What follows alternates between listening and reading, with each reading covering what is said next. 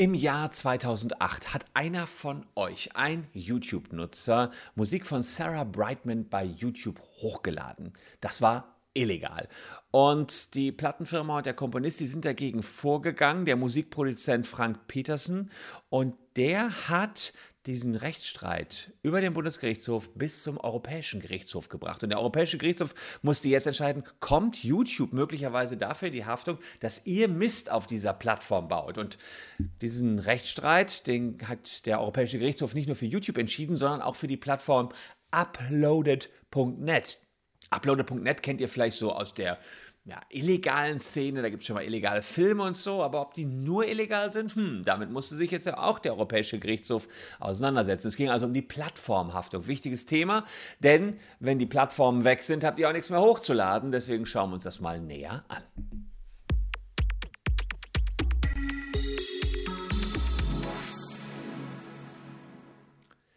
Hallo, ich bin Christian Solmecke, Rechtsanwalt und Partner der Kölner Medienrechtskanzlei Wildeborger und Solmecke. Und lasst gern ein Abonnement für diesen Kanal da, wenn euch rechtliche Themen interessieren.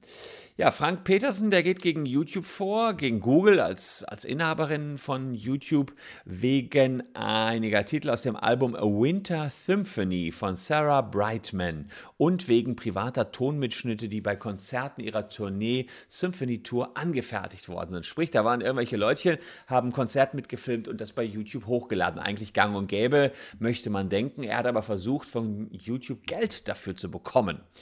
Und außerdem gab es noch den Verlag Elsevier. Das ist in der wissenschaftlichen Welt ein sehr berühmter Verlag, der auch sehr viel Geld nimmt für Veröffentlichungen. Und er ging gegen Cyando vor. Das sind die Up Betreiber von Uploaded.net, weil im Jahr 2013 bei Uploaded.net ähm, ohne deren Erlaubnis, unser Elseviers Erlaubnis, Werke von Grace and Grace Anatomy for Students und Atlas of Human Anatomy und Campbell Walsh Urology Urology hochgeladen wurden. Also gab es so Linksammlungen, die eben abrufbar waren und dann UploadNet hat die zur Verfügung gestellt. Und der Bundesgerichtshof hat gesagt, hm, können wir nicht so ohne weiteres selbst entscheiden hier in Deutschland. Das ist europäisches Recht. Urheberrecht ist europaweit vereinheitlicht. Müssen wir den ähm, Europäischen Gerichtshof fragen. Und der sagt jetzt, Tja, YouTube wusste ja nichts davon, was da hochgeladen worden ist und UploadedNet auch nicht. Und dann ist das gar keine öffentliche Wiedergabe. Das finde ich eigentlich sehr krass. Kommen wir gleich darauf zu, warum das krass ist, weil dann könnte es auch Auswirkungen haben auf die künftige Rechtslage. Aber schauen wir jetzt uns erstmal das hier an. Also es ging ja noch zurück auf einen Rechtsstreit aus 2008. Fakt ist, der EuGH sagt, naja, die Plattformbetreiber, die wissen überhaupt nicht, was auf ihren Plattformen passiert und öffentliche Wiedergabe von Inhalten kann man ihnen nur zuschreiben oder zuordnen, wenn die auch wissen, was da passiert. Wenn sie es nicht wissen, geben sie gar nichts wieder. Auch eine interessante Entscheidung vom Europäischen Gerichtshof. Das heißt, YouTube selbst begeht gar keine öffentliche Wiedergabe, solange sie nicht wissen davon, was da auf ihren Plattformen liegt. Und sie müssen auch nicht da immer gucken, was hochgeladen worden ist.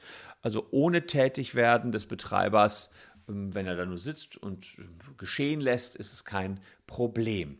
Ähm, und die äh, sagen beim Europäischen Gerichtshof, der sagt jedoch, der äh, Plattformbetreiber ähm, muss weiterhin äh, dafür sorgen, dass die Nutzer die Inhalte nicht ohne Tätigwerden des Betreibers abrufen können. Das ist bei YouTube ein bisschen schwierig. Bei Uploaded.net war das einfacher. Da war es so, die Download-Links, ähm, die kamen ohne Mitwirkung des Portals zustande und somit hat man gesagt, das waren erstmal geheime Download-Links, die nur derjenige kannte, der das auch hochgeladen hat.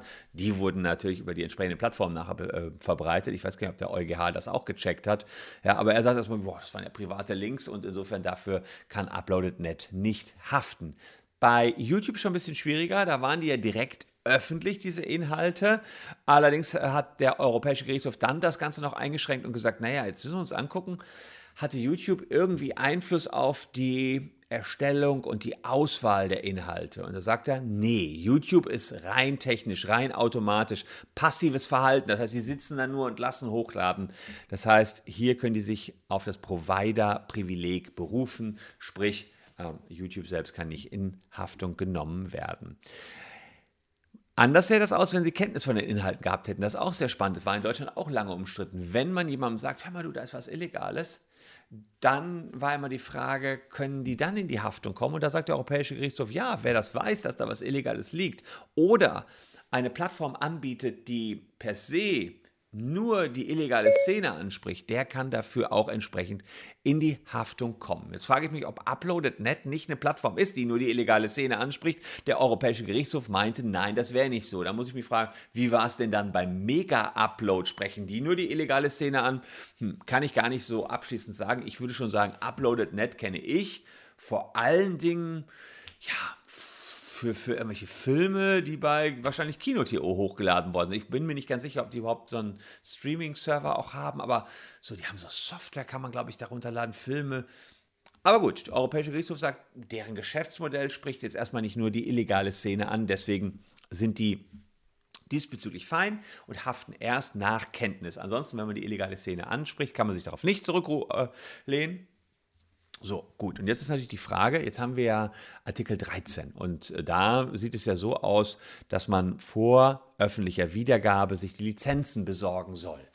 Jetzt finde ich aber ganz interessant, ich habe es ehrlicherweise nicht bis ins Detail durchsubsumiert. Wenn der Europäische Gerichtshof hier sagt, das ist schon keine öffentliche Wiedergabe, braucht dann YouTube nach Artikel 13 überhaupt Lizenzen, wenn man doch sagen kann, ja, die machen keine öffentliche Wiedergabe, sie wissen ja nicht, was da, was da hochgeladen wird. Das wird noch ganz, ganz spannend und das werden wir uns natürlich hier an dieser Stelle auch angucken, sofern ähm, wir hier die Umsetzungsfrist, ich glaube, das ist im August von Artikel 13, der jetzt ins neue deutsche Urheberrechtsgesetz reingekommen ist, abgelaufen ist und YouTube entsprechend die Technologien angepasst hat.